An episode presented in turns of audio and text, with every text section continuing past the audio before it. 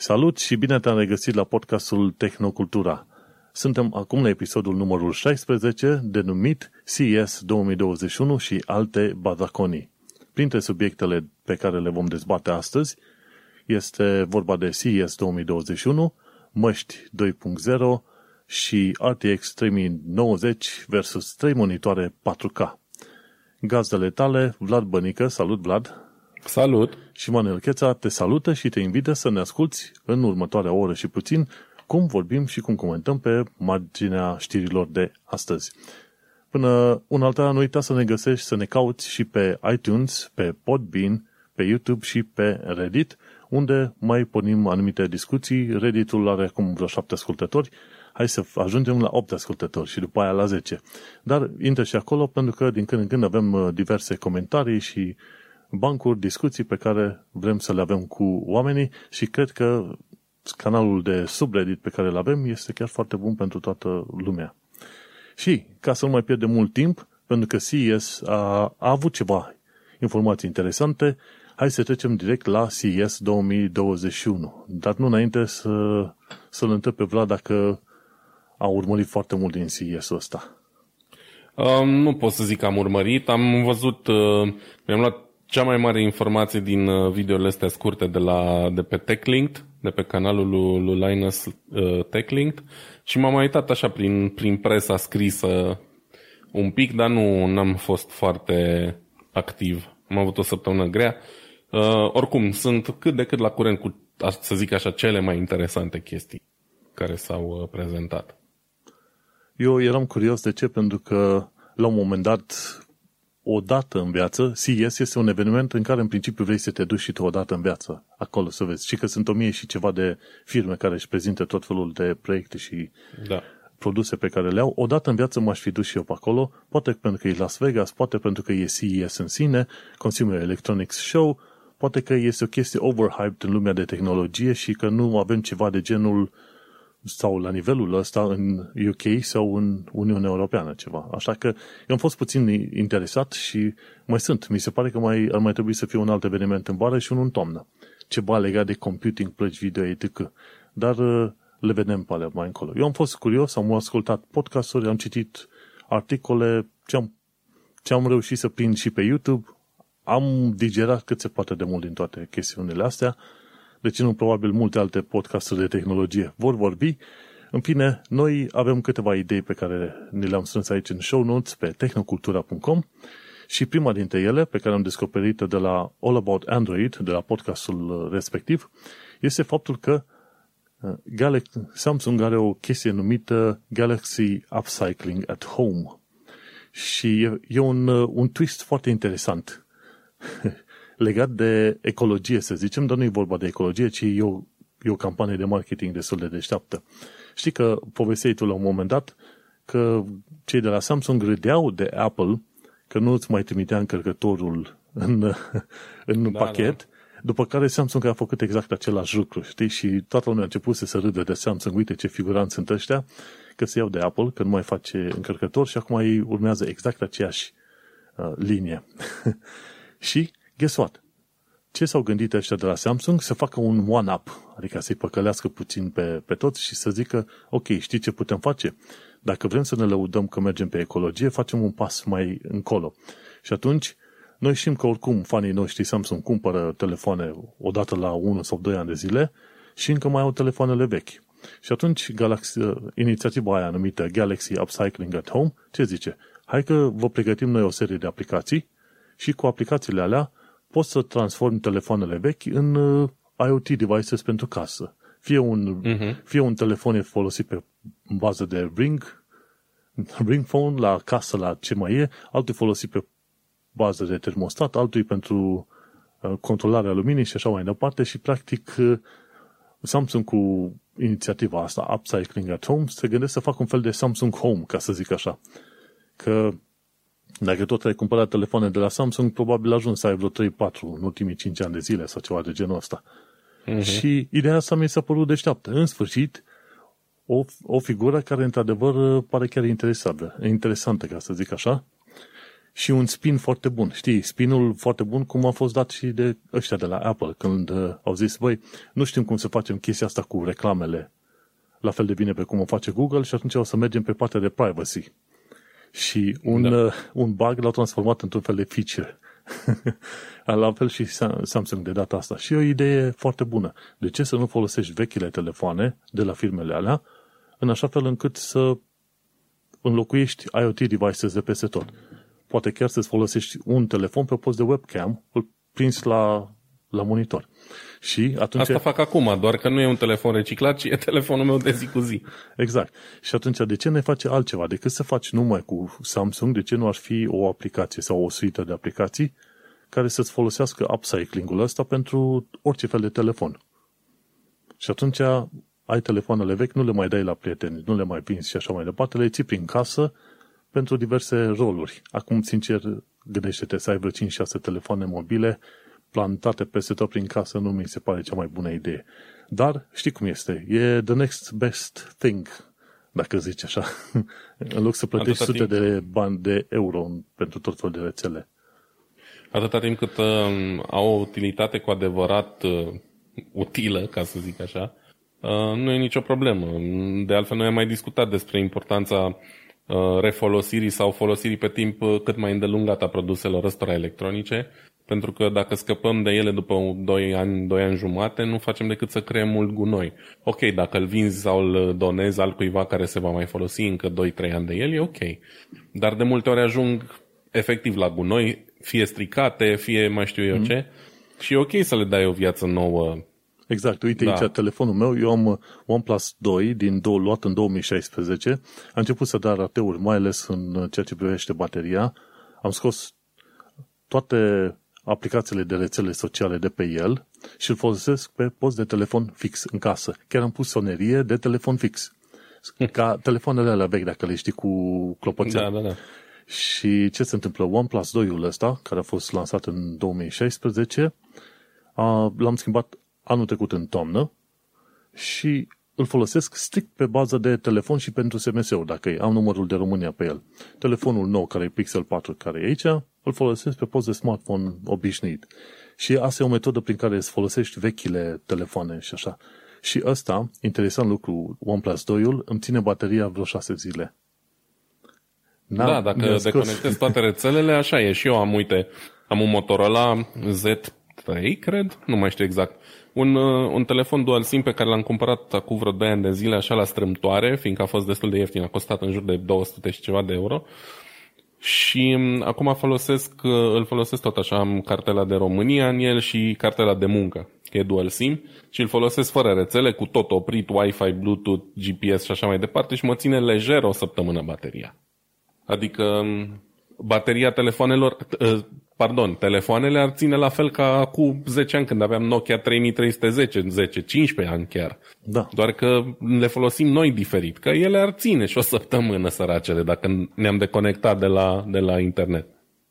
Da, și atunci, uh, uite că eu îmi folosesc, eu deja aplic ceea ce fac cei de la Samsung, numai că la mine inițiativa se numește telefonul fix.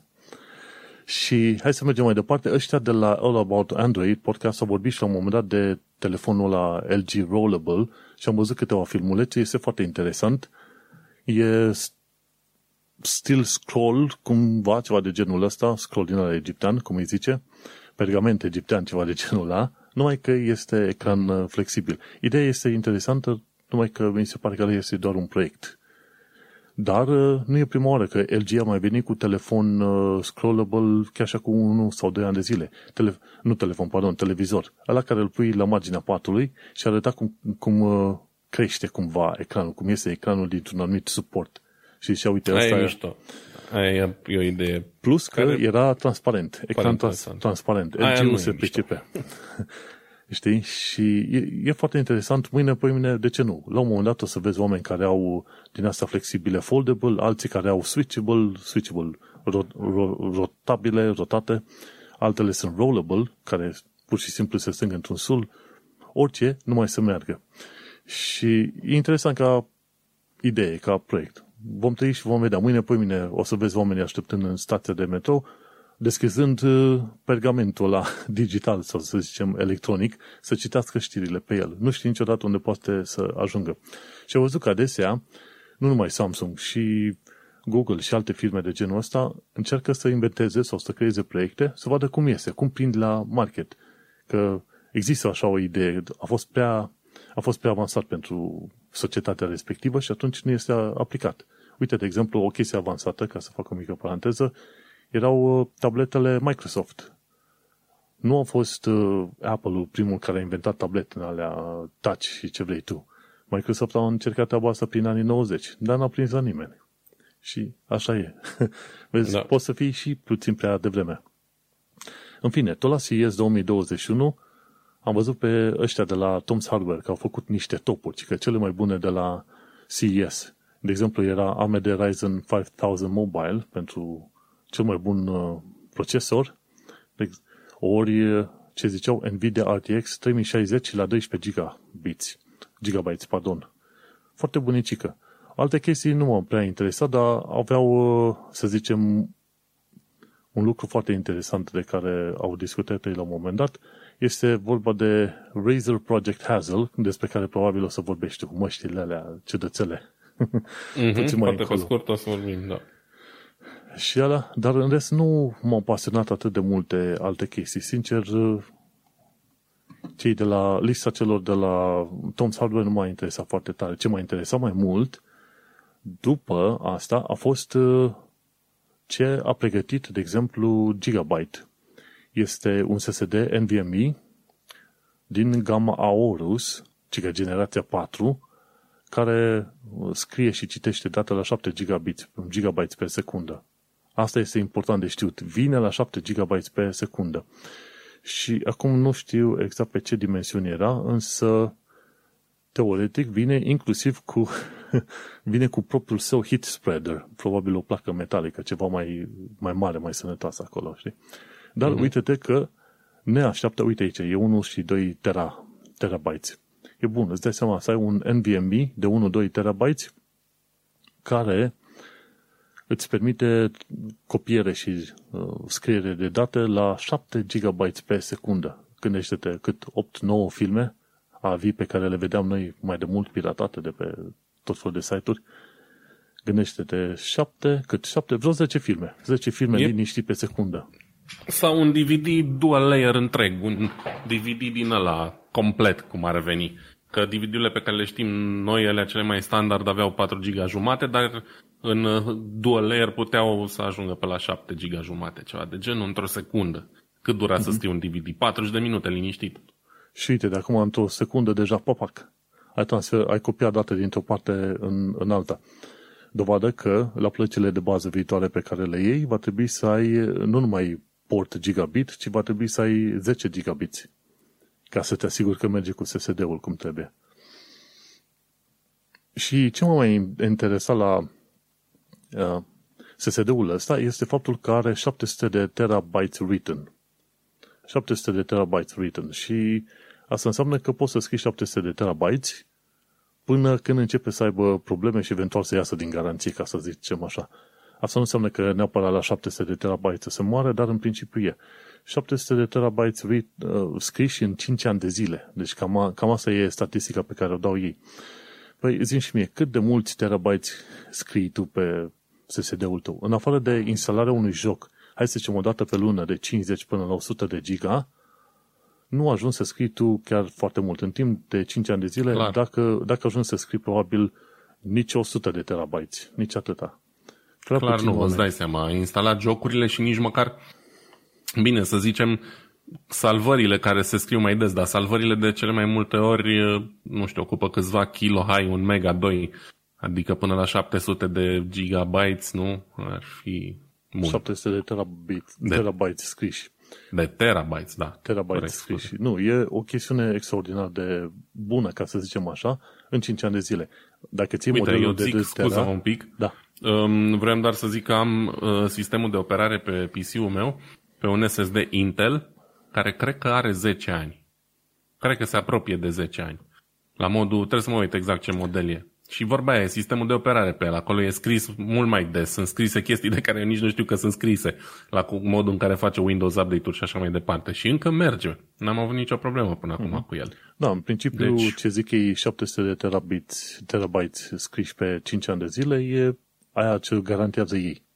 Ce ține mm-hmm, mai mult, da. gândește-te, oricum, ca și la telefoanele mobile cu baterie, în mod normal, ai fast charger-ul cât 10 W sau cât să fie dar sfatul general este să-ți încarci la priză normală, fără să fie uh, încărcat la viteză foarte mare, pentru că cu cât chinui uh-huh. mai mhm. mult bateria de la telefon cu fast charger-ul, cu atât mai repede se strică. Și la fel e și aici. Dacă ar fi, ar fi să scrii acei 700 de terabytes, înseamnă că ai downloada jocuri în fiecare zi și le șterge și tot în fiecare zi. Ceea ce uzanța da. normală nu, nu prinde. Oricum, modelul de 2 terabytes îți permite să scrii până la 1400 de terabytes în, același, în aceeași perioadă de 5 ani. Îți imaginezi? De aia zic, am fost fascinat greu, de chestia chiar e greu. Da, exact, am fost fascinat de chestia asta, cum îi zice, Aorus, generația a patra, de la Gigabyte, un uh, NVMe SSD foarte, foarte fain pe PCI X4. Uh, nu știu dacă este vorba de prețuri, că n-am văzut aici foarte bine prețurile. Important este că s-ar putea să te coste câteva sute de euro, dolari, lire, ce vrei tu pe acolo, ca să pui mâna pe așa ceva deocamdată. Dar uite că vine. Ceea ce ni se pare acum foarte dificil de cumpărat, probabil anul o să fie extraordinar de ieftin. Dar să mergem mai departe. Hai că e. CES 2021 a avut ceva detalii care iarăși mi-au plăcut Guess what? Cei de la PC Gamer au anunțat că AMD intră în colaborare cu Samsung și în uh, chipul lor Exynos vor vrea să adauge, uh, cum îi zice, grafica de la RDNA. Efectiv, probabil un GPU făcut special pentru telefoane mobile în Samsung. Samsung, în mod normal, dacă te la specificațiile pe care le are, sunt specificații destul de bunicele, dar și la un preț din ăla destul de mare. Pentru că acum cele mai noi modele, ce S21, Ultra și Pro și cum se mai numesc alea, Proaspăt lansat. Proaspăt lansat, cât e? 1300-1200 de dolari. Deja tele, telefoanele sunt mult prea scumpe și mult prea ciudățele ca să mai zici că dau bani. În ce lume ți se pare ok să dai în fiecare an aproape peste 1000 de dolari pentru orice? Știi? Nu, doar dacă ai folosit telefonul ăla să faci prelucrări video sau alte chestii, să scoți banii înapoi. Altfel nu văd uh, rostul. Și uite-te cum ăștia de la AMD vor să adauge grafica RDNA în, uh, în chipurile Exynos de la Samsung. Efectiv, la un moment dat să poți, cred că aia vor să facă, aia un telefon de la Samsung, îl conectezi prin USB 3 sau 4 sau cât mai are, la un uh, monitor normal și mai conectezi niște wireless, niște o tastatură și un mouse și poți să joci jocurile preferate prin telefonul tău. Altfel, cam asta, cam asta văd direcția în care se duce. Nu știu ce părere ai tu. E clar că ce-și doresc ei e încet, încet să um, înlocuiască, nu știu, calculatoare, console de toate, știi? Să faci pe telefon tot ce se poate, inclusiv gaming. Eu sunt de părere că, nu știu, poate generațiile următoare care cresc cu telefonul în mână să profite mai mult de chestia asta. Eu, oricât aș încerca mai mult decât un Tetris sau o dată pe an niște Candy Crush, n-aș putea să joc pe telefon, or, indiferent ce, ce chip grafic ar avea. Pentru că nu mi se pare comod, nu sunt obișnuit, nu pot să mă joc fără un controller, fără să simt niște butoane efectiv în mână, știi? Și mi se pare aiurea și să joc cu, cu un controller de Xbox sau de PlayStation care e mai mare decât telefonul pe un ecran de telefon, știi?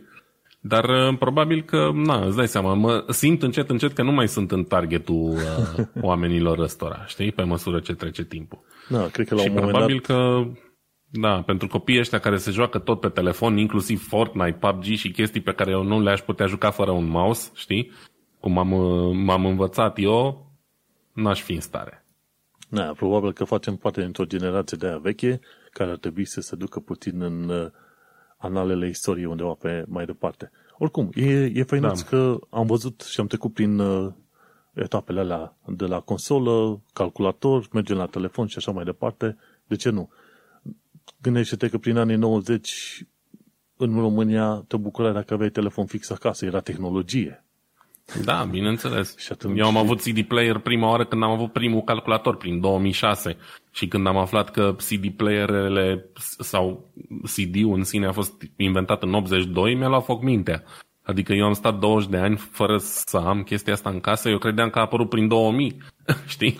Da. Adică, Am trecut prin etape foarte multe. Și uite-te că AMD atunci se îndreaptă puțin el către mobil, de ce nu?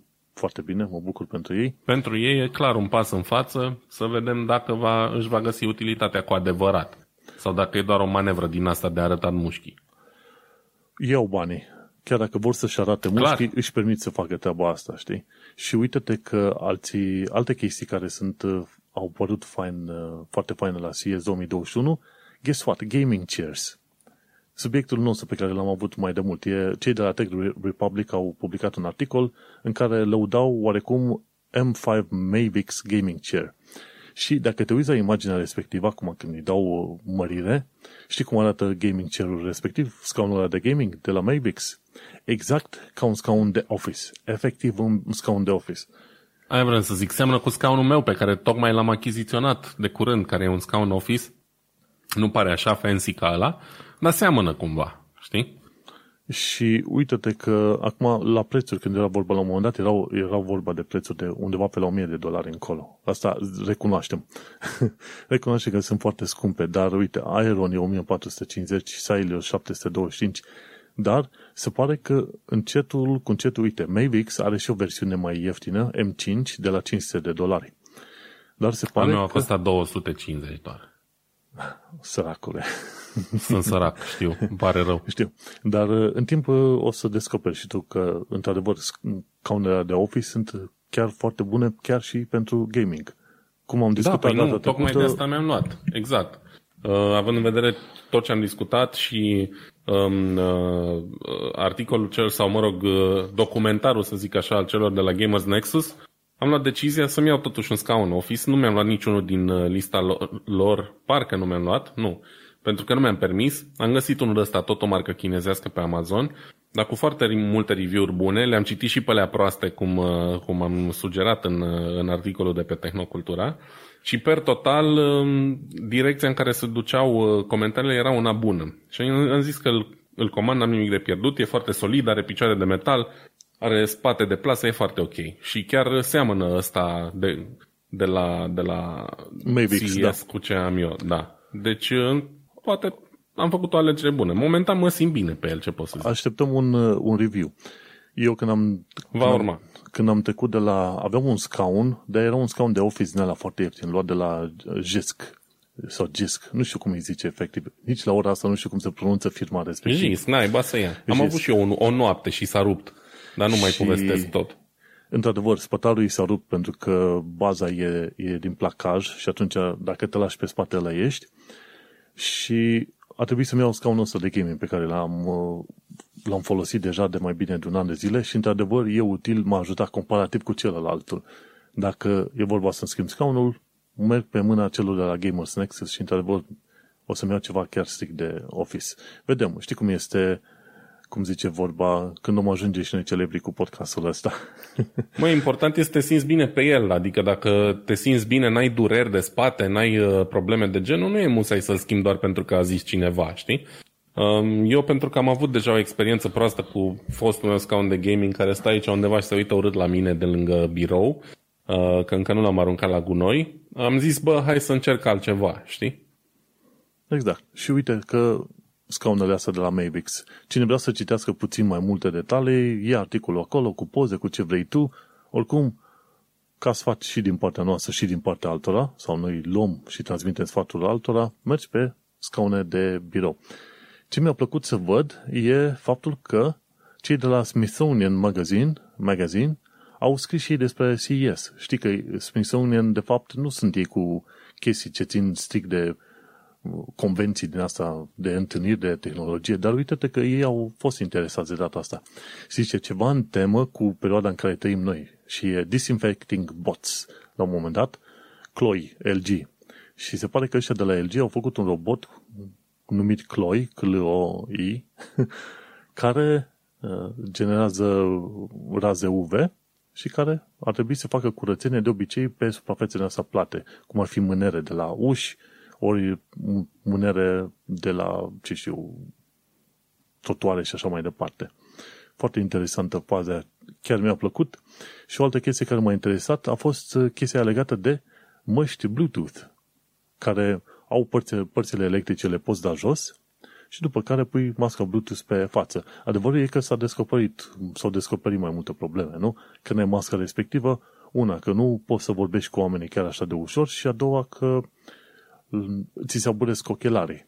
Pentru chestia mi se pare că și în România un, un român a făcut un site în care zice avem niște clipuri speciale, le pui pe nas ca să nu îți mai aburească nasul, ca să zic, ochelarii, ca să zic așa.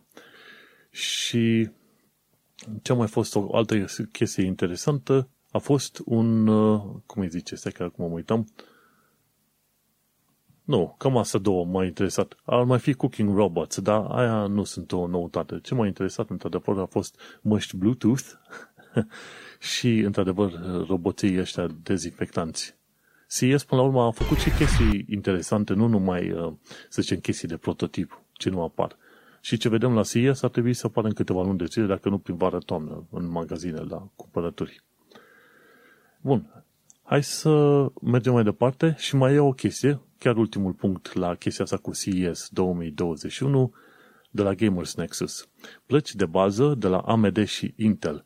Când am urmărit uh, când am urmărit mini-documentarul sau ce mai e de la cei de la Gamers Nexus, a rămas mască. Când am văzut că ai o placă, de exemplu, Intel, pentru generația asta 11, Rocket Lake, sau cum mai zice, Z590, care costă numai 1800 de dolari. Zim și mie, de ce ai luat așa ceva? Tu ca, chiar și ca entuziast. Da, nu, nu, nu găsesc absolut nicio justificare. Um, sunt, într-adevăr, arată impresionant, oferă multe posibilități de conexiune. Văd că au o grămadă de porturi uh, PCI Express, uh, au multe porturi SATA, au, nu știu, uh, internet de 10 gigabit, nu doar de gigabit și așa mai departe, dar cum scrie și pe ele, sunt built for pros, adică poate dacă ai un server sau un sistem extrem de performant, care funcționează 24 din 24 și ai nevoie să fie super reliable și muncești foarte mult și scoți bani cu sistemul respectiv, poate doar atunci să merite. Dacă faci editare videografică, uh, design computerizat, ceva de genul, atunci să merite. Dar oricât de entuziast ai fi să dai 1800 de dolari pe o placă de bază, E absolut aberant, adică niciun procesor care vorba aia e sufletul plăcii de bază și un procesor bun merge și pe o placă de bază de, de 1800 de euro și pe una de 200, știi? Adică, nu știu, clar, eu n-aș putea să fac asta niciodată, mi se pare absurd. Dar dacă ai un computer care îți aduce bani, probabil că atunci se justifică. Probabil. Asta ar fi un, asta ar fi un caz. Pentru oamenii normali, ca mine și ca tine, ne-am luat o placă de bază, cum am cumpărat și eu. Cred că a fost 180 de lire, ceva de genul ăsta. N-am dat foarte mulți bani pe ea. Ca să am suficient de mulți bani să-mi iau, să zicem, memorii RAM. De am 32 de giga de da. RAM DDR4. Și pe aia mergi. Decât să dai atâția bani, mai bine ții minimul ce îți permiți, adică îți iei o placă de bază care are totuși un, o conexiune de 1 gigabit, să poți pune NVMe SSD pe ăla, să fie chipsetul potrivit în funcție de procesorul pe care l-ai, etc. Chestiuni din asta de, de bază. Da. Și te duci nu neapărat cu cea mai ieftine, pentru că în tehnologie niciodată nu merge să te duci cu produsul cel mai ieftin, dar te duci cu produsul puțin mai sus de la, care da. cu 10% mai scump decât ăla, altul și atunci îl iei pe ăla. Și pe ăla, da, și de diferența alaltă de bani, exact, cam asta fac și eu. Și de diferența aia de bani, bineînțeles că prefer să investești oriunde. Unde e mai precis? În placa video. Acolo este toată durerea și mergi pe mai departe.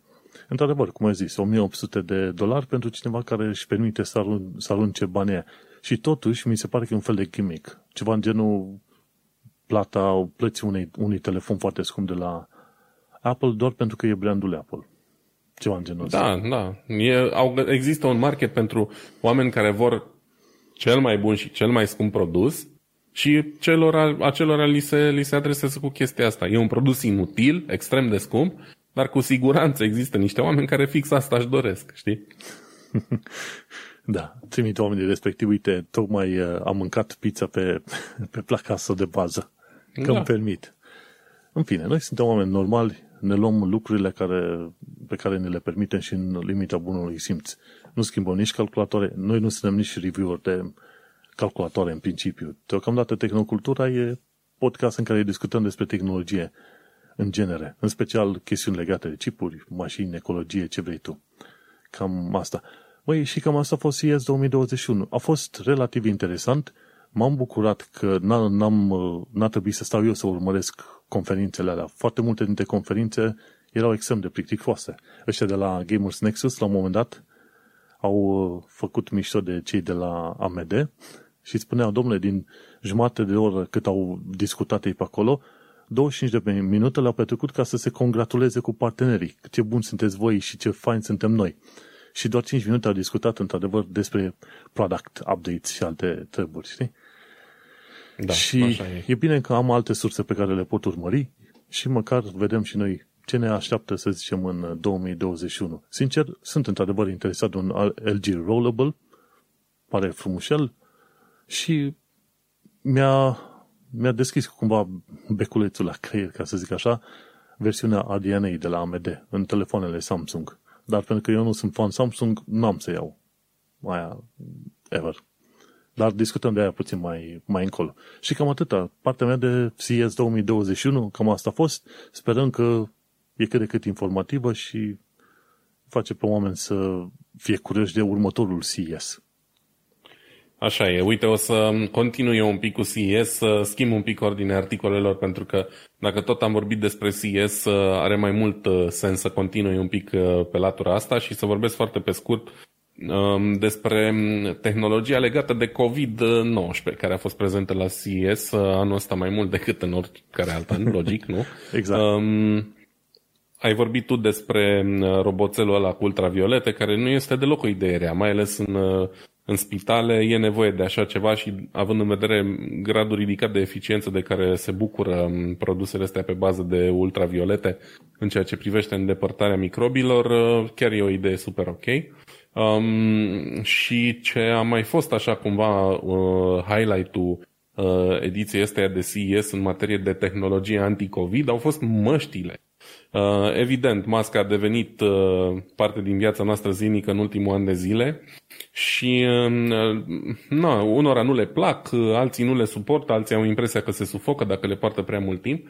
Și atunci, bineînțeles că um, producătorii de tehnologii diverse au um, încercat să aducă um, ce au mai bun sau ce au inventat mai bun în ultimul an în materie de măști, măști la diverse prețuri cu diverse funcții, măști inteligente. Asta e ideea de bază. Uh-huh. Și poate niciuna nu e mai inteligentă sau n-a creat atât de multă uh, atenție la CES, uh, precum uh, masca celor de la Razer, după cum ai spus și tu, Project Hazel se numește, um, zic ei, cea mai inteligentă mască din uh, lume.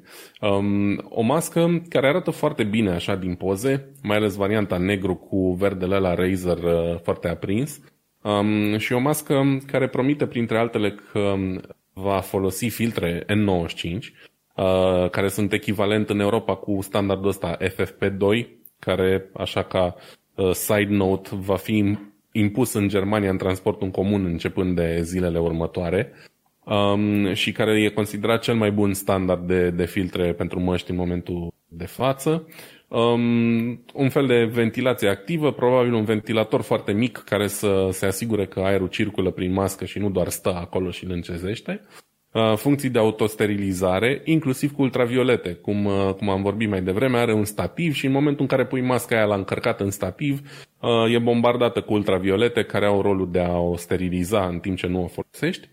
Um, probabil una din cele mai apreciate funcții, să zicem, este faptul că este transparentă, adică poți să-ți vezi în continuare interlocutorul când vorbește, ceea ce e o chestie um, cu care ne-am, ne-am obișnuit deja, adică am, nu, nu te mai uiți la gură, nu mai vezi jumătate din fața interlocutorului tău. Ei bine, masca asta fiind transparentă permite totuși să, să vezi gura celui cu care vorbești și, evident, să-l auzi mai bine, nu? Pentru că auzim automat mai bine atunci când vedem uh, gura cuiva în timp ce uh, vorbește.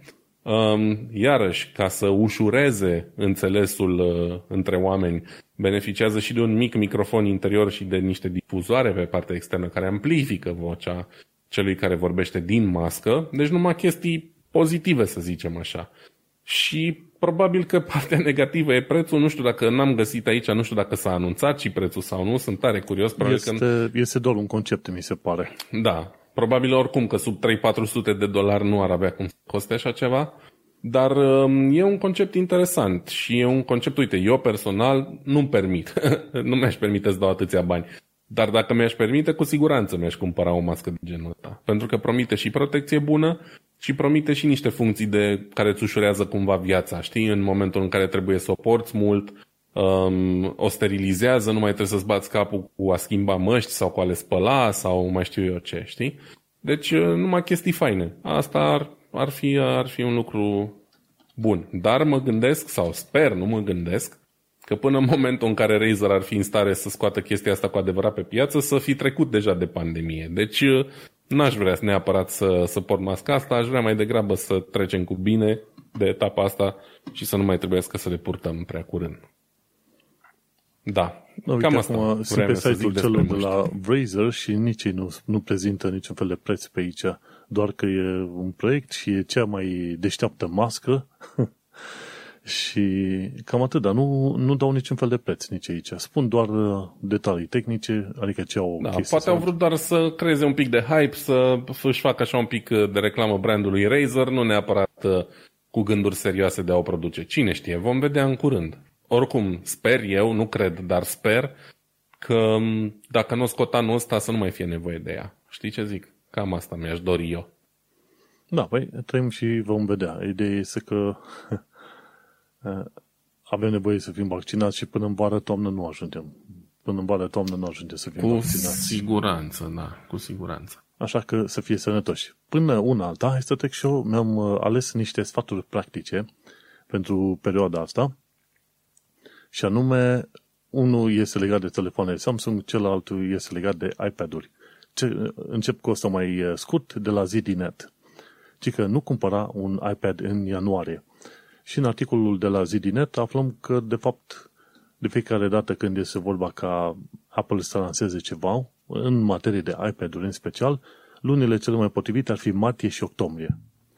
Așa că dacă ai început noul an și vrei să-ți iei un iPad, probabil ar fi bine să aștepți măcar până în martie sau depinde. Dacă ești la mijlocul anului, așteaptă până în octombrie, dar nu te avânta să cumperi ceva în ianuarie. În principiu, nu știu dacă ianuarie e o lună bună să faci orice fel de planuri. nu. Cu orice, Mai ales orice. Uh, că lumea e tentată foarte ușor să ajungă la uh, New Year's Resolutions, cum se zic, uh, cum se numesc ele pe engleză, și să zică, mamă, de anul ăsta o să fiu cu totul alt om, o să fiu cel mai grozav om și, în general, uh, cel târziu la sfârșitul lui februarie uită de chestiile astea. Deci, clar, nu. Și de aia zice, nu cumpăra un iPad în ianuarie, sfatul celor de la ZDNet. Și de la Computer World, am citit acum un articol de curând, era vorba de Galaxy Reality Check, ci că patru motive pentru care să eviți telefoanele Android. Și adevărul e că asta, motivele astea sunt oarecum legate de faptul de cauza pentru care am lăsat uh, Samsung în urmă. Înainte aveam, uh, aveam și eu, cum îi zice, Samsung, telefon Samsung. Dar uh, la un moment dat m-am enervat, în special din cauza faptului că are tot felul de bloatware, aplicații extra pe care nu le poți descă- tăia din, uh, din uh, telefon, să le dezinstalezi și așa mai departe. Și aici omul nostru, pe numele lui J.R. Raphael, de la Computer World, zice, ok, motivul 1 e o reclamă puțin cam abuzivă, să zicem așa, îți bagă reclame peste tot, oriunde, faci, oriunde te miști tu, îți bagă reclame pe gât, în orice fel de locul în care te miști în uh, Samsung. Dacă îți convine, atunci asta e. Și ci că reclamele astea sunt împinse și la aia care au dat 2000 de dolari pe un telefon și la aia care erau 200. Și ce, mai, ce se mai întâmplă, ci că Samsung face double dipping. Practic, efectiv, pe de o parte vine telefonul către tine, dar pe de altă parte vinde și detaliile de utilizare. Una e să înțelegi că tu detaliile alea de utilizare sunt stocate cumva pe serverele Samsung pentru propriile lor uh, sisteme de întreținere, maintenance, ce vrei tu, debugging, alta e, de fapt, detaliile respective să fie vândute pe mai departe. Și asta e o chestie foarte urâtă. Nu știu, nu știu dacă Google și Amazon fac asta. Ei, în principiu, cred Google și Apple. Mă gândesc că, în principiu, Google și Apple țin propriile lor detalii. Nu le dau mai departe. Nici n-au de ce. Și așa, al treilea, suportul pentru software. Aia mă enerva și pe mine că vedeai că Google are o versiune nouă de Android și aștepta o perioadă bună după Samsung să lanseze. Și bineînțeles, un al patrulea motiv pentru care omul nostru zice să nu folosești Samsung este user experience destul de prost. În special, cred că atunci când este vorba de faptul că ai aplicațiile alea extra de care nu ai nevoie. Oricum, articolul este destul de lunguieț. Cine este interesat, de ce nu, să se pună să-l citească, dar uh, ăsta e unul dintre motivele pe care le-a precizat. Pe de altă parte, mai specific unul, au ajuns să fie extrem de scumpe. E drept, S21 are un milion, un milion, cu ghilimele de rigoare, are 5 camere diferite, au 128 de giga de stocare, 8 GB de RAM, nu pot să zic, din punct de vedere al specificațiilor sunt foarte tari. Întrebarea e dacă chiar ai nevoie de așa ceva și pe de altă parte de ce îi da cât 1300 de dolari. Sunt puțin cam prea scumpe. Sunt mult prea scumpe. Um, toate telefoanele astea high-end de altfel sunt prea scumpe, de la iPhone la Samsung la ce vrei tu. Orice costă mai mult de 1000 de euro uh, e mult prea scump. Uite, eu mi-am cumpărat uh, recent uh, MacBook Air-ul ăsta de care am mai vorbit și a fost ceva mai mult de 1000 de euro, 1000 și vreo 30 de euro. Bă, și m-a durut așa un pic sufletul când am dat atâția bani, știi? Și totuși e un laptop cu niște performanțe extrem de bune, cu un ecran superb, mare, cu tastatură, cu tot ce trebuie, știi? Și să mă gândesc că aș da mai mult bani decât atât pe un telefon e, e dureros, adică am și eu, am un iPhone X, dar l-am cumpărat la vreo un an jumate după ce a ieșit el pe piață, când deja l-am luat mult mai ieftin și, nu știu, mi se pare extrem de mult să dai atâția bani pe un telefon. Nu înțeleg de ce ai face-o, pentru că există uh, suficiente alternative competitive pe piață. Doar din dorința asta de a avea cel mai bun uh, produs sau ceea ce ni se spune că ar fi cel mai bun produs. Um, pentru că, din punctul meu de vedere, un produs bun nu este neapărat cel mai scump produs, ci un produs bun um, creează un echilibru bun între preț și performanțe. Aia e, din punctul meu de vedere, un telefon bun. Um, și, și cum e un telefon zic? bun, e ăla pe care îl folosești pentru nevoile tale. Practic, dacă nu folosești da. rețele sociale internet, merge și un telefon, un Nokia 3301 de acum 20 da, normal. de zile. Ăla e un telefon normal. bun. Ăla pe care îl folosești pentru ceea ce trebuie și cam atât. Eu uh, am avut Samsung-uri până pe la vreo S6, cred, ceva de genul, le-am avut pe fiecare. Bineînțeles, tot timpul le-am luat la mâna a doua. Nu mi le-am permis niciodată noi la momentul respectiv și niciodată n-am fost pe deplin mulțumit de ele, dar era vremea în care nu prea existau alternative în gama aia, știi? Adică telefoane Android de top era Samsung și cam atât. Acum, slavă Domnului, ai de ales între LG, Samsung, uh, OnePlus, uh, Google Pixel și Xiaomi și mulți alți producători um, probabil care produc um, uh, chestii similare pe bani mai puțini, știi? Adică, nu știu.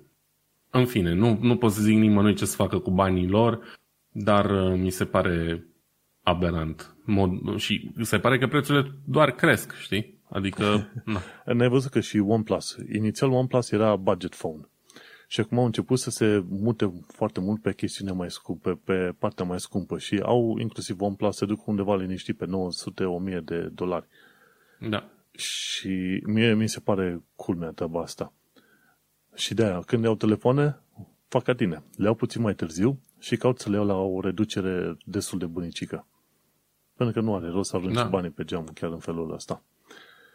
Chiar sunt bani aruncați și la fel ca la mașini, um, și în tehnologie, cumva, primul an e la în care uh, deprecierea e cea mai mare, știi? Dacă aștepți un an de zile, o să iei probabil telefonul la un preț decent, nu cel mai mare, nici foarte mic, dar deprecierea aia mare deja s-a amortizat și telefonul va avea în continuare suficientă performanță cât să te țină încă 2 ani liniștit. Dacă nu cumva, producătorul bagă niște update-uri care să-l, să-l schilodească între Aviz timp, Apple, știi? da. Samsung practica și... Nu, Apple din potrivă, cred că Samsung mai degrabă practica asta. Apple de bine de rău oferă suport mai mult decât oferă Samsung, care după 2 ani de zile nu mai dă update-uri. Sam, uh, Apple oferă chiar și acum, cred că inclusiv pentru Apple, pentru iPhone 6 sau 6S, adică telefoane care au minim 5 ani, știi? În fine, astea sunt discuții mult prea lungi pe care nu are rost să le, să le facem noi acum, că s-au tot făcut. Da, păi atunci de aia să trecem la penuria de chipuri.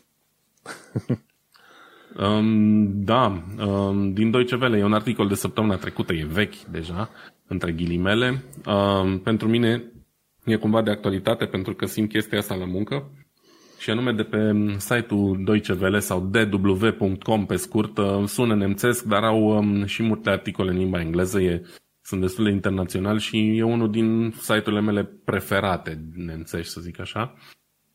Um, am um, citit într-un articol despre faptul că penuria de chipuri, uh, lipsa lor pe, pe piață, creează probleme în industria auto.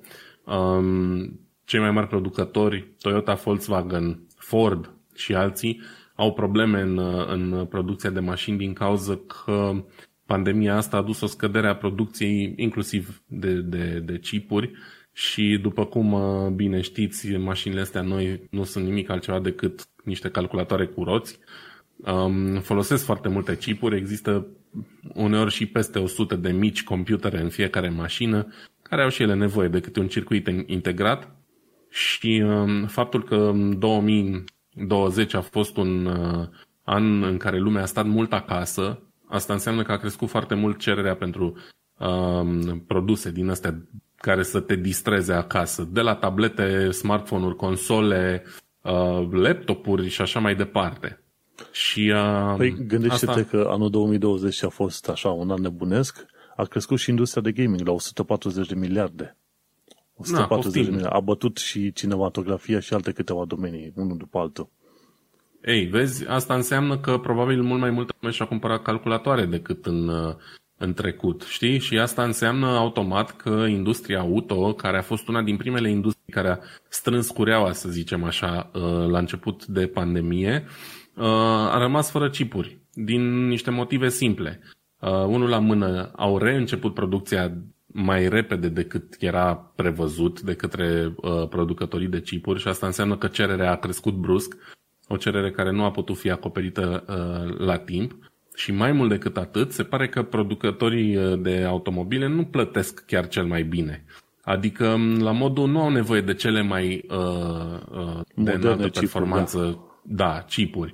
Și atunci siliconul ăla bun, uh, napolitanele alea de silicon bune ajung pe la al de Intel, ARM, uh, AMD și așa mai departe ca să facă procesoarele alea super performante. Uh, și ce rămâne se tot duce, se tot duce, așa se scurge cumva spre industria auto, care nu folosesc, după cum ziceam, cele mai puternice și performante chipuri pentru că nu plătesc, se pare, uh, atât de bine și atunci sunt uh, cumva jos pe, pe lista de priorități.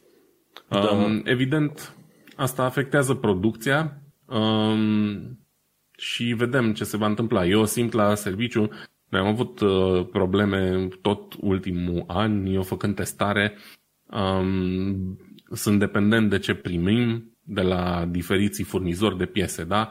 de la anumite computere care sunt făcute chiar la, la noi în România, la Timișoara, um, până la altele care vin din Germania sau Japonia, toate au avut întârzieri și uh, am fost foarte presați de timp uh, la sfârșit de an să terminăm pentru că au venit foarte, foarte greu.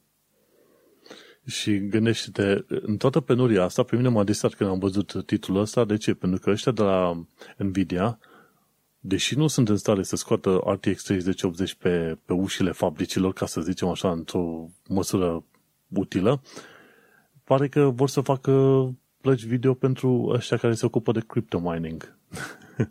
Da, vezi, și asta e o problemă destul de nasoală pentru toată lumea, pentru că um, cumva au început să se orienteze și ăștia pentru să facă lucru, uh, plăcile pentru ăștia care produc bani, teoretic, da? bani electronici, și nu prea mai contează end user-ul, știi, atât de mult. Și și ei, și Nvidia, care cred că au, sunt în top 5 la pe lista de priorități pentru silicon, uh, de calitate au probleme cu, cu stocurile, vezi? Sony la fel, nu găsești nicăieri în Europa PlayStation 5. Uh, mai știu eu cine. Și atunci industria auto, dacă e undeva jos pe lista de priorități, clar că are o problemă destul de mare în față. Interesantă chestie, că citeam și acum numai titlul, dar asta era bun de văzut, ci că TSMC, ăștia din Taiwan, care, au, care fac acolo chipurile, investesc vreo 10 miliarde, ci că în 2021. Probabil, da. probabil se pregătesc și ăștia. Bine, de TSMC mi se pare că face pentru mobil mai mult. Îți dai seama, pe măsură ce trecem la automobile electrice și totuși mașini se vând din ce în ce mai multe, nu mai puține, știi? Și pe măsură ce, nu știu, apar noi generații de telefoane și din ce în ce mai multe companii și startup-uri, e clar că trebuie să-și, ca producătorii de, de chipuri să-și crească capacitățile de producție, pentru că încet, încet nu or să mai facă față. Ei, până, un, până să facă ei față, știi cine nu mai face față? Am acolo la short notes, chiar spre final la show notes-ul nostru, de la Search Engine Journal, aflu că TikTok bate Facebook la numărul de ore petrecute pe rețea luna, mi se pare că a fost făcut o statistică în luna asta, luna trecută, ceva de genul ăsta. Și tot mai mulți oameni stau pe TikTok în ultima perioadă. Și adevărul este că dacă te uiți la Facebook la cât, cât de multă pleavă este pe acolo, îți dai seama că Facebook-ul a devenit un nou high five. La un moment dat lumea a fugit de pe high five, s-a dus pe alte chestii noi foarte interesante, știi? Așa că E bună știrea, TikTok bate Facebook și cu ocazia asta vedem că este și generația asta nouă de utilizatori care sunt învățați cu video. Noi doi suntem uh, obișnuiți să facem podcastul ăsta, să ne uităm la webcam, dar nu suntem foarte obișnuiți să stăm în, facem materiale video, să se uite lumea la noi. La generația asta nouă, da. N-are treabă, pune telefonul sub nas și gata.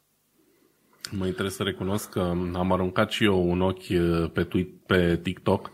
Um, e foarte complexă discuția, găsești efectiv orice pentru oricine și este periculos. Adică poți foarte ușor să îți pierzi o oră și să nu-ți dai seama când a trecut ora aia dând scroll printre tot felul de videouri tâmpite. Și la ce mă uit eu sunt doar chestii care mă fac să râd pentru că sunt, nu știu, cumva stânjenitoare într-un fel, dar da, pot să înțeleg de ce mai multă lume stă pe TikTok decât, decât pe Facebook. Absolut. Și nu, nu ne, nu e neapărat nimic greșit în asta. Acum depinde ce gândește urmărești acolo. Gândește-te că e vorba de și TikTok, bineînțeles, au ei algoritmul lor, să uite, își dau seama cam ce te interesează și atunci o să-ți dea pe tavă ce vrei tu. Interesant Mai că m-au nimerit. Da, păi nu, ei așa fac. După ce urmări câteva filmulețe, deja strimi din categoria respectivă.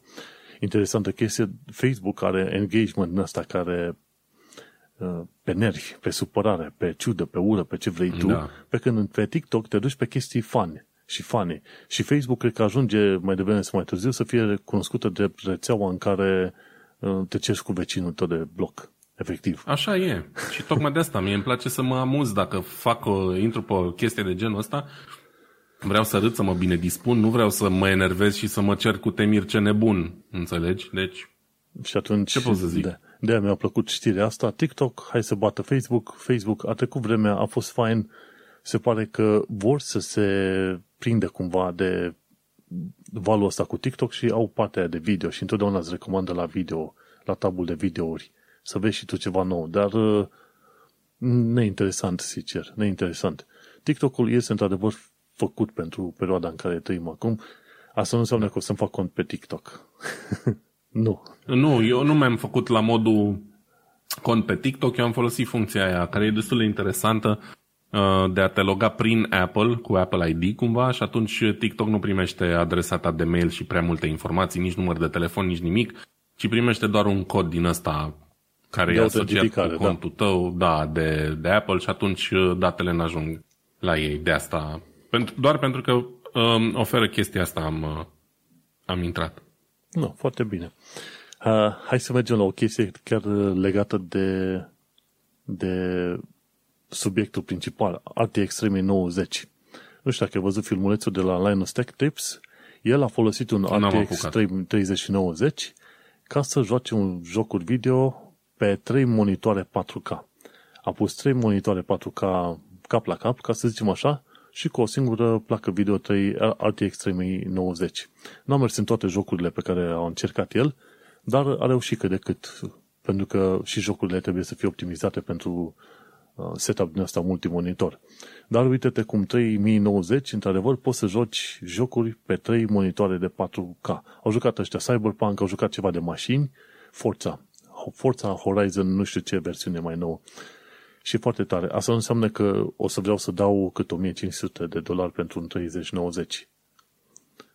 Aș prefera să dau totuși în 600, maxim 700 de dolari pentru un 3080 și să rămân da, cu placa da, aia pentru vreo 4 ani de zile, ceva de genul ăsta.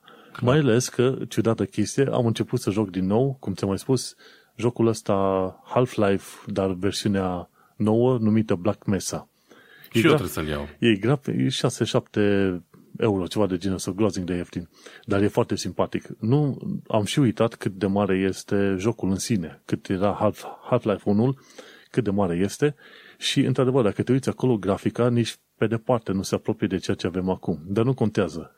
e, una e nostalgia și a doua, într-adevăr, e, e ceva refreshing, un fel de duș rece. Și îți dai seama că până la urmă n-ai nevoie de chiar de cea mai interesantă grafică, cele mai multe detalii și așa mai departe. Normal, mă uit la ce a făcut Linus Tech Tips cu testul lor cu RTX 3090, dar adevărul este că nu trebuie să fie cât mai exact cu cele mai multe grafici. În principiu, dacă ai bani de un calculator, cu banii aia ți iei și poți să joci și poți să înțelegi așa, ca o soluție de compromis. Detalii mai slăbuțe pentru că nu o să mori. Încearcă să joci Black Mesa, uite-te cât, ce grafică aiurită are compar, comparativ cu ce avem acum și o să-ți placă. O să vezi că o să-ți placă. Mai eu pot să zic sincer că pentru mine niciodată n-au uh, făcut um, uh, jocurile n-au fost făcute de grafică. Pe mine mă interesează mult mai mult povestea. Evident, îmi place și când au o grafică mișto, dar nu, nu pot să zic că dacă nu o au, nu-l mai joc. Uh, cel mai bun exemplu, am jucat uh, recent uh, The Long Dark, un joc din ăsta survival, în friguri uh, uh, prin Alaska, pe undeva, în fine, nu uh, povestesc prea mult despre el, ideea e că are o grafică simpluță.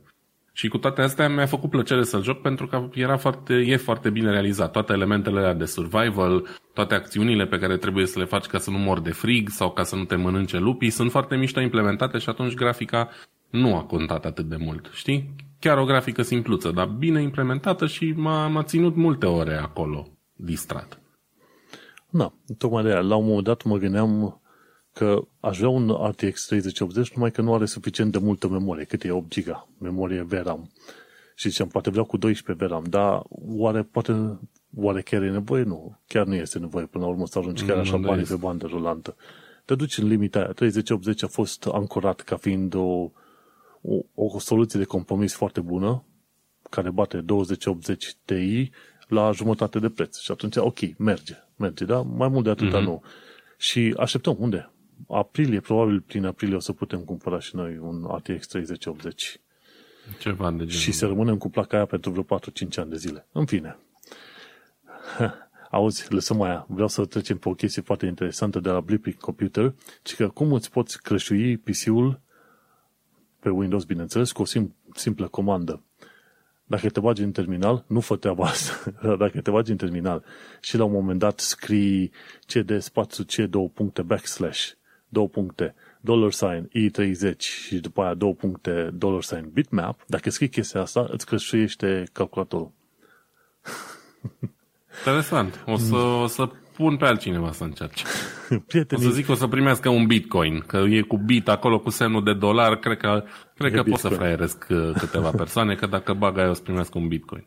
Da, ci că dollar, dollar sign I30 este un numit Windows NTFS Index Attribute.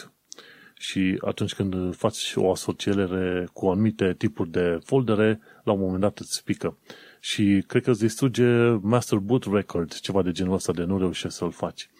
E Chestii interesant. Cine e interesat să vadă, se poate duce acolo să-l, să, să citească doar, să nu testeze. Dacă totuși vrei să testezi chestiunea asta, poți să testezi într-un virtual machine.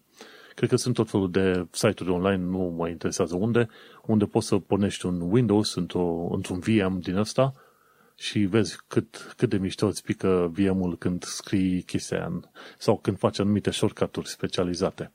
E bine de știut dacă vezi că cineva îți trimite un mesaj, că de-aia am și pus aici, care îți cere să scrii dolar, uh, semnul de dolar și I30, să te ferești de chestia asta pentru că o să-ți facă zob calculatorul. Da. A, nu e prea plăcut. Uite, mai am și eu un, uh, un articol aici um, pentru emisiunea asta uh, despre Xbox, despre noua generație Xbox Series X și S. Tot timpul trebuie să citesc uh, foarte atent înainte să zic că mă încurcă. One Series, nu mai știu care ce e, în fine.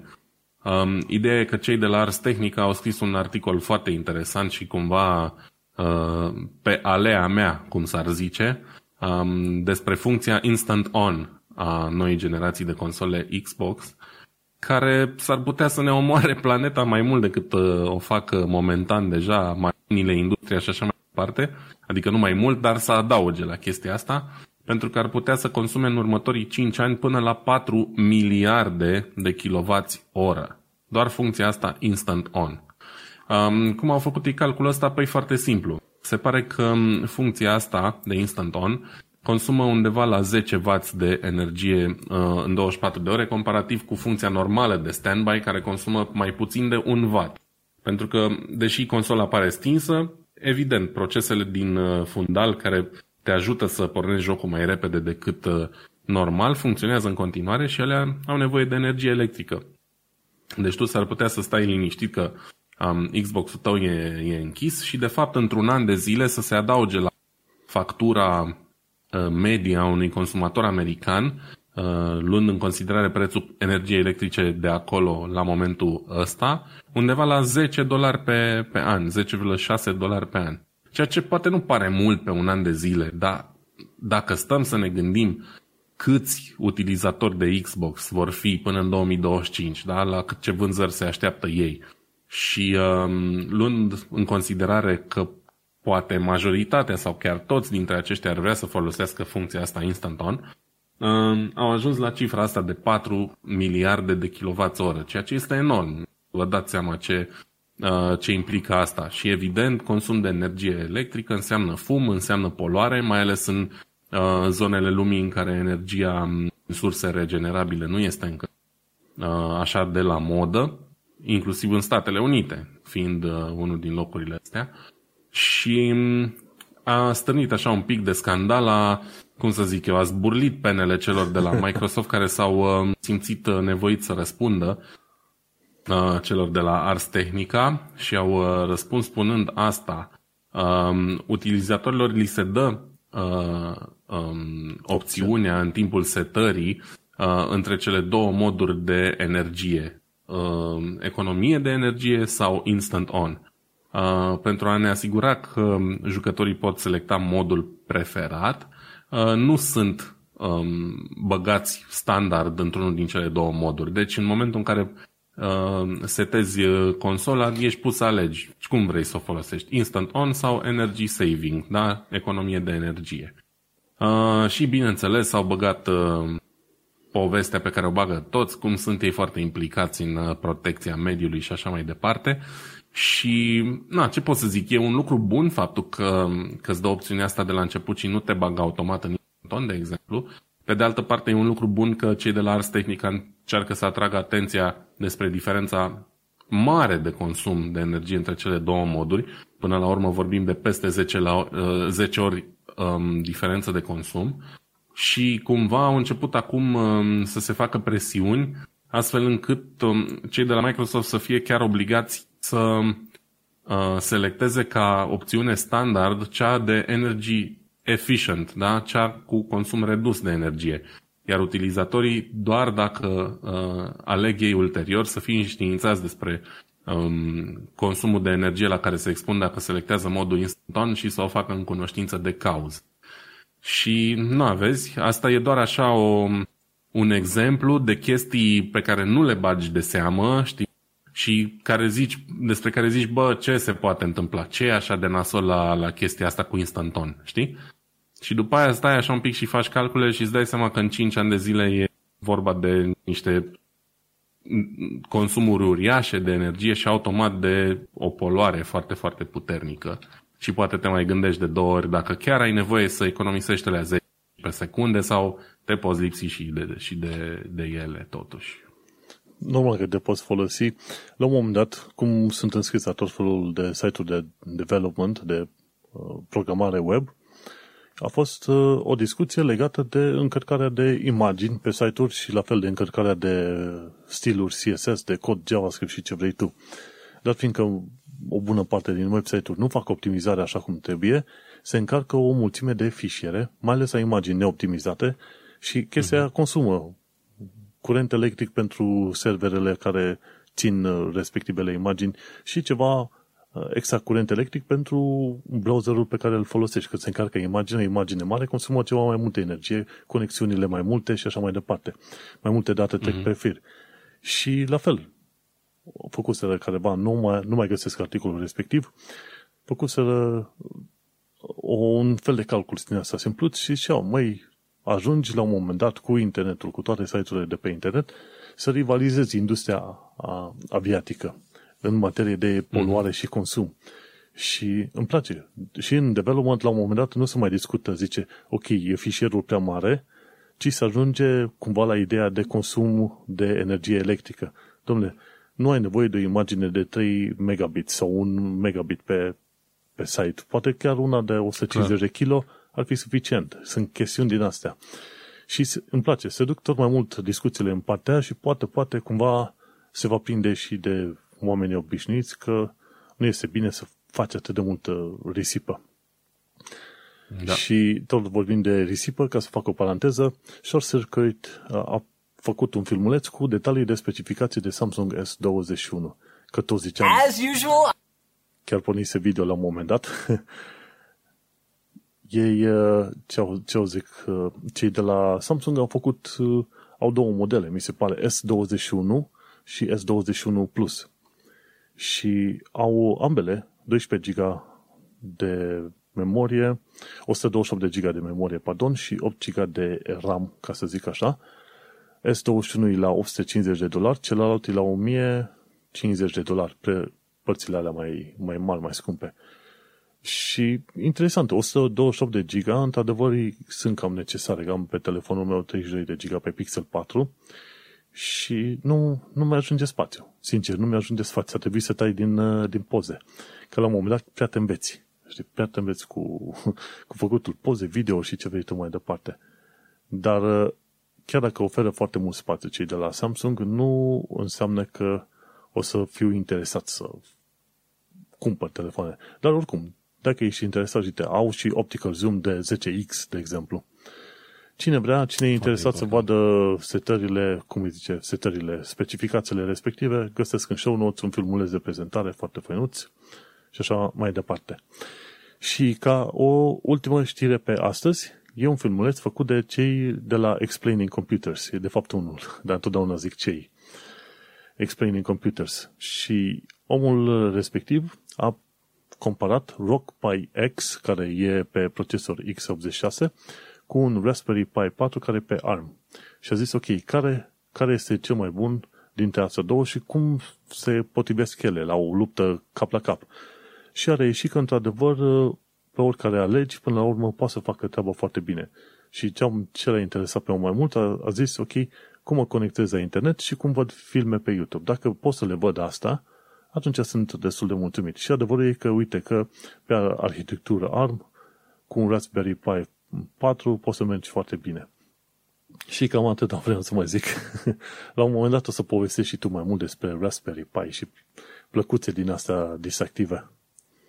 Da, promit, încă documentez, um, nu știu cum să încep, știi? Nu știu cu ce să încep, probabil că o să încep cu uh, chestia pe care o folosesc eu cel mai uh, des um, și um, anume chestia asta de Pi-hole, de, de server DNS propriu Um, dar da, sunt foarte utile. Oricum, există acum pe piață destul de multe uh, sisteme monocipuri de, de genul uh, Raspberry Pi. Um, unele cred că chiar mai puternice. Am impresia că și Nvidia a scos ceva recent. Dar um, Raspberry Pi e în continuare probabil cel cu cel mai bun suport. De fapt, asta e mai important la, la lucrurile astea decât performanțele în momentul de față, cât de bun e suportul, știi? Cât de uh, multe aplicații sunt optimizate, cât de multe versiuni de sistem de operare găsești și așa mai departe. Mai ales pentru cineva care nu e expert în programare și în Linux cu, ca mine, știi? Um, dacă știi să programezi, dacă ești as în Linux, probabil că nu prea contează pentru tine asta, cât uh, îți adaptezi uh, um, aplicațiile sau sistemul de operare la nevoi. Dar pentru oameni așa mai, mai banali, să zic, în, în uh, detaliile astea, e important suportul comunității și faptul că găsești multe informații despre ele. Tot ziceam la un moment dat că o să încep să învăț ceva de electronică ca să mă învăț. Una este web, de, web development, dar alta este electronică. Și zice, ziceam la un moment dat să încep cu un uh, SoC din asta, un Raspberry orice, să fac uh, eventual ceva cu Arduino, să mă joc pe, pe direcția respectivă. Dar, uh, și cum e, una este să faci planuri, alta este să le și, să le și aplici la un moment dat, știi? Cum e rezoluțiile da, alea de la final de an. Au renunțat să le mai fac. Dacă... Știu, și eu am cochetat și cu Arduino, m-am lăsat pentru că era într-o perioadă în care uh, eram încă în facultate și aveam de învățat pentru școală și nu am putem să-mi dedic suficient timp. Dar clar, sunt chestii importante și pe care dacă le aplici și le înveți bine, le poți uh, după aia folosi și în carieră, de ce nu, știi? E. At- atât am vrut să zic. E bine să aducem aminte și de faptul că, dincolo de calculatoare și console, există și alte platforme pe care te poți juca, de care te poți folosi. Și Raspberry Pi cât este? 50 de dolari? 80, ceva de chiar mai puțin. Da, eu am dat 100 pe el, dar am luat un pachet din ăsta complet care a venit și cu carcasă, cu cabluri, cu un card de memorie, mai multe chestii. Dar în general pe acolo se învârte între 50 și 80 de dolari. În, în cel mai rău caz, dacă nu-ți permiți un calculator, îți iei un din ăla. Un monitor la mâna a doua se găsește oriunde, o tastatură și mouse sunt la câțiva lei pe aici pe acolo. În cel mai rău caz, dacă nu-ți permiți un calculator, ori îți iei o tabletă la mâna a doua și poate cu aia o să vezi YouTube-ul cum trebuie. Dar uh, da. eu zic că cam pe aici am terminat cu știrile pe care le-am, uh, le aveam de povestit. Oricum, SIA s-a ocupat cel mai mult. Sperăm că am strâns cât de cât uh, surse și informații utile, mai ales pentru anul ăsta în continuare și apoi vedem în următorul episod ce mai aflăm. Cu siguranță. Avem multe chestii de aflat. Anul și abia a început. Anul abia a început și asta zic, cât un uh, episod de podcast pe săptămână, până la final de an probabil o să se plictisească lumea de noi. Sau poate că nu. Se întâmplă întotdeauna ceva. Așa că o să fim, uh, o să fim în jur pentru o perioadă destul de mare.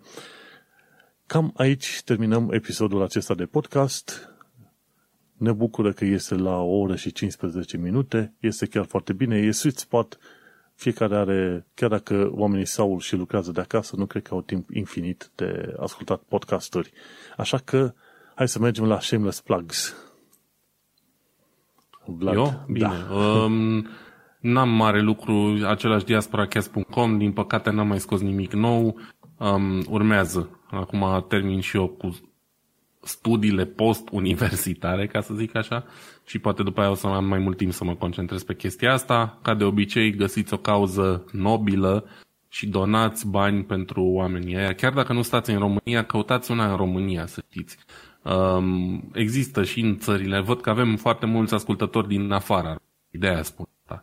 Căutați-vă o cauză în România, dacă lucrați în afară, probabil că vă permiteți să dați acolo un 10-20 de euro pe lună pentru niște copii care au nevoie de rechizite, de haine, de spitale, de ce vreți voi și uh, încercați să ajutați. Cam atât.